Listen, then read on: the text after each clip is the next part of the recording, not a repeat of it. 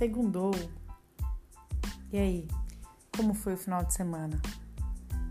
Espero que você esteja planejando uma semana muito favorável. Esse é meu primeiro episódio e o começo dizem que é sempre muito difícil. Falta um pouco de criatividade, de jeito, mas eu prometo que vou tentar levar para você o melhor que eu tiver para falar sobre esse tema.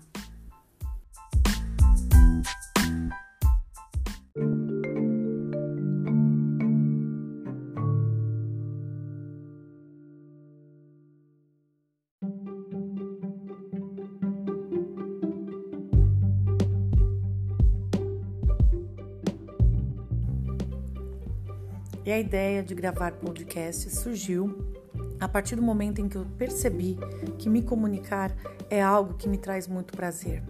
Aliás, eu não sei se trago, eu levo esse prazer para aqueles que me ouvem. Começaram a brincar comigo. Meu Deus, Fernanda, seus áudios no WhatsApp são podcasts. Eu começava a falar sobre um assunto e de repente eu me via filosofando. Aliás, eu adoro filosofia adoro comunicação. Mas para você saber um pouquinho de onde está partindo, de que cabeça está partindo esse teor, esse conteúdo aqui neste podcast, eu vou me apresentar para você. Meu nome é Fernanda Gomes, mas na verdade é Fernanda Maria Rodrigues Gomes. Que eu gosto de usar só o primeiro nome e o sobrenome, porque senão fica muito longo. Eu sou paulistana, moro na capital de São Paulo. Sou advogada, mãe de um menino de 12 e de um schnauzer lindo muito bagunceiro, por sinal, que é meu parceiro quando eu gravo os meus trabalhos, quando eu redijo, enfim, quando eu produzo qualquer conteúdo é, que leva adiante para as pessoas.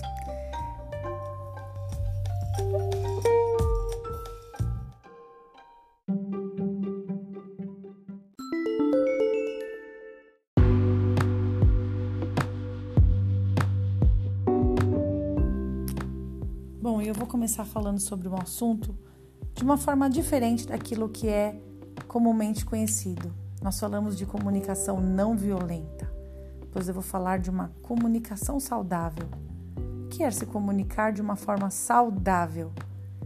A gente começa se comunicando com quem? Será que é conosco mesmo, em primeiro lugar?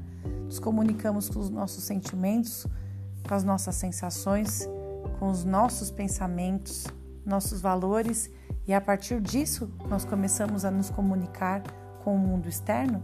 Já pensou sobre isso?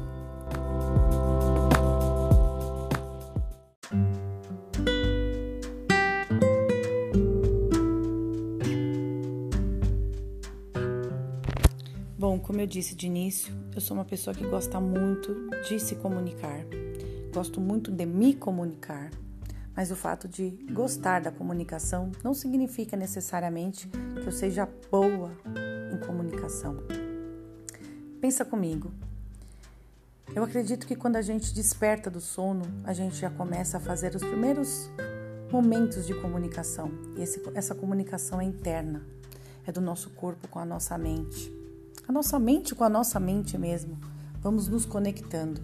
Aliás, eu penso muito que já deve ser superada a questão de separar o corpo da mente. Somos uma coisa só e precisamos guardar a mesma, o mesmo cuidado que nós damos para o nosso corpo pra, para a nossa mente, respeitar a nossa saúde mental. E dentro de todo esse contexto também temos o emocional, quiçá, para alguns que acreditam como eu, o espiritual. E essa comunicação geral do nosso corpo, nossa mente, nossas emoções, nossos sentimentos e sentidos, também o espiritual, vão fazendo um conjunto de comunicação. Eu creio que os primeiros momentos do dia, os momentos mesmo, segundos, minutos, eles são fundamentais para traçar o nosso dia. Veja bem, a gente começa a sentir o nosso corpo, nossa mente começa a codificar se estamos com algum incômodo, alguma dor, se não dormimos bem, se ainda não estamos suficientemente descansados e outras coisas a mais. Também começamos a nos comunicar com os nossos pensamentos e esses pensamentos causando sentimentos, às vezes atrelado ao dia anterior, algo que não ficou bem resolvido ou uma emoção para o bem e para o mal. Esse conjunto de comunicação vai fazer com que os nossos primeiros momentos do dia sejam mais positivos ou negativos. Só que nós vivemos tanto no piloto automático que nos esquecemos de ajustar isso. Nós não raciocinamos em cima dessa primeira comunicação. E é a partir daí, quando nós pisamos no chão e as primeiras pessoas que nós nos comunicamos, levando a nossa comunicação interna para o externo, são envolvidas nesse nosso sentimento, criando uma sintonia, uma irradiação, uma troca de energia, digamos assim. É ali que se brinca entre a acorda de bom humor acorda de mau humor. O que diferencia uma pessoa que acorda de bom humor de uma pessoa que acorda de mau humor? Hum, eu acho que é interessante pensarmos sobre isso. Esse assunto te interessa? Continua comigo então.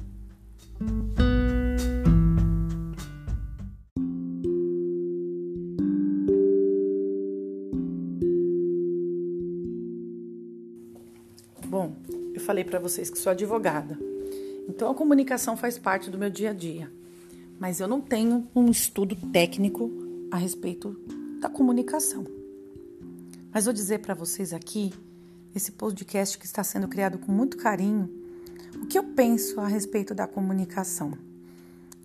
Dentro desse raciocínio que eu fiz contigo, de como a gente já começa a se codificar, o cérebro, o cérebro se interliga com o corpo, por sua vez nós vamos tendo noção do que estamos sentindo, as nossas emoções, tudo vai se conectando. Eu penso que a partir daí a gente tem um jeito de começar o dia.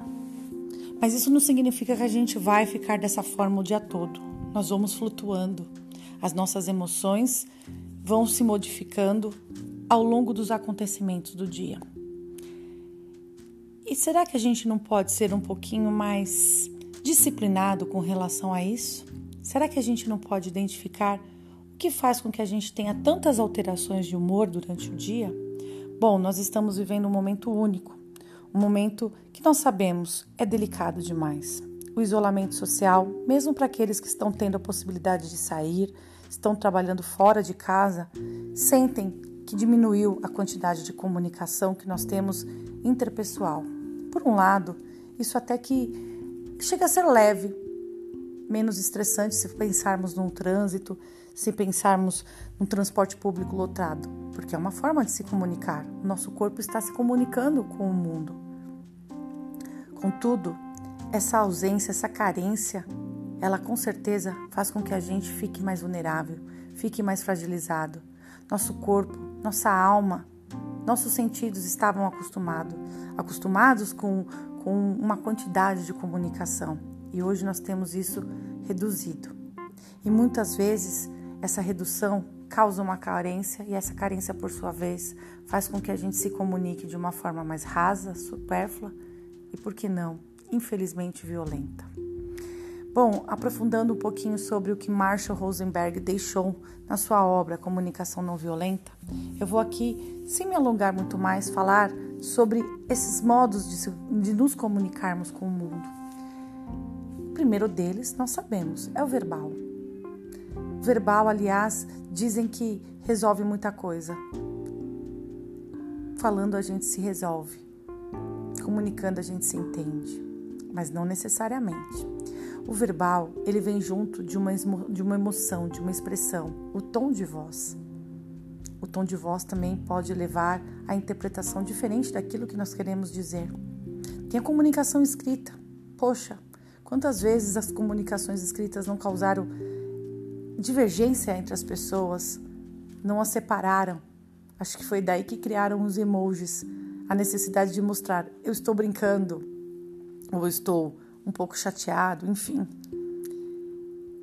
A escrita, ela vai ser interpretada por aquele que vai ler e ela pode não ser exatamente perfeita. Inclusive também a própria comunicação verbal. Muitas vezes naquele exato momento não era o momento propício de dizer alguma coisa, porque a pessoa está banhada num sentimento, numa emoção que vai fazer com que ela diga algo que depois se arrepende.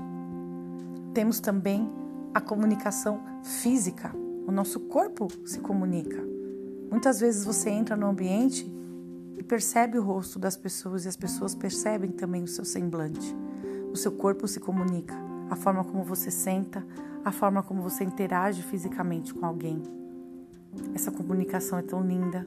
Sentir o outro corpo se movimentando, querendo dizer algo para você. Já parou para pensar? Às vezes está dizendo, inclusive, que está com dor, que está triste, sem a pessoa dizer nenhuma palavra. Mas a que mais me preocupa é a comunicação nula, o ignorar. É dela que eu quero falar.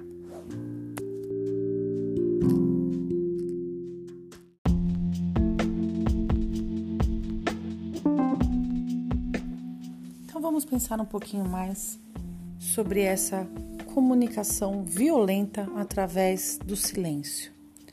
Dizem que o silêncio vale ouro. De fato, tem situações que ele realmente é muito importante. Por exemplo, no meio de uma discussão, aquele que primeiro cala, que deixa a poeira baixar, como nós dizemos, é muito sábio. Mas existem, existe aquele silêncio, aquele ignorar que causa uma dor.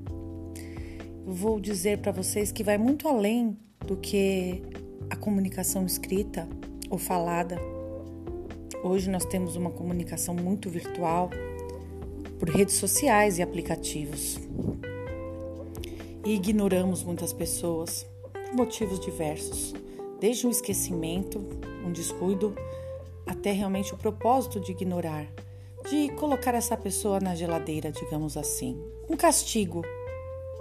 Olha lá, a comunicação como um castigo, ou a ausência dela como um castigo. Tem também uma comunicação violenta através do ignorar, através dos atos, das omissões. Veja só, você mora com alguém e este outro alguém, por diversas vezes, deixa o prato sobre a mesa depois da refeição. E você comumente comunica para essa pessoa que aquele ato, aquela atitude te incomoda, não te faz bem. E você pede para que essa pessoa, toda vez que termine a refeição, leve o prato dela até a cozinha, até o local que você acha que é apropriado. E essa pessoa continua agindo como se nada tivesse sido falado. Não é uma forma de ignorar? Não é uma comunicação através do ignorar? Uma omissão? Que essa pessoa está querendo dizer para você? Que ela não prestou atenção no que você falou? Ou que prestou atenção, mas não entende exatamente a importância que isso tem para você? o que ela realmente não liga para o que você diz. Ou pior ainda, ela quer, na verdade, continuar te incomodando. Olha só como a comunicação ela está nos pequenos atos. Como é a forma que você abre a porta do elevador para uma pessoa que você convida para entrar na sua frente? Você sente quando faz uma ligação para alguém e a outra pessoa do outro lado da linha, como dizem, sorri, te atende com vontade? Ou você percebe quando é uma simpatia forçada? Ou quando a pessoa realmente não está querendo falar com você? Às vezes é alguém que você nunca viu e nunca virá pessoalmente, mas você sabe da voz, você sentiu. A comunicação está em tudo. Que ignoramos as pessoas? Algumas vezes porque precisamos, porque é vital. Mas por que usamos também o ignorar, o silêncio como uma forma de punição? Se a gente se comunica conosco mesmo em primeiro lugar, quem é que gosta de ser omitido, de ser ignorado, de ser evitado? Pois é, mas às vezes é necessário. Às vezes castigamos e somos castigados. Mas eu não tenho aqui a ideia de esgotar esse assunto, pelo contrário, quero deixar várias interrogações na sua cabeça, como fica na minha porque isso é o prazer da vida, não ter respostas, soluções tão fáceis. Você acredita que a, que a comunicação pode ser pela guerra, pela paz? E aí, como é que você se comunica? Quem não se comunica se estrumbica. Eu espero que você tenha uma semana de ótimas comunicações. Um grande beijo até a próxima segunda no Segundou com Fernanda Gomes. Euzinha. Um beijo.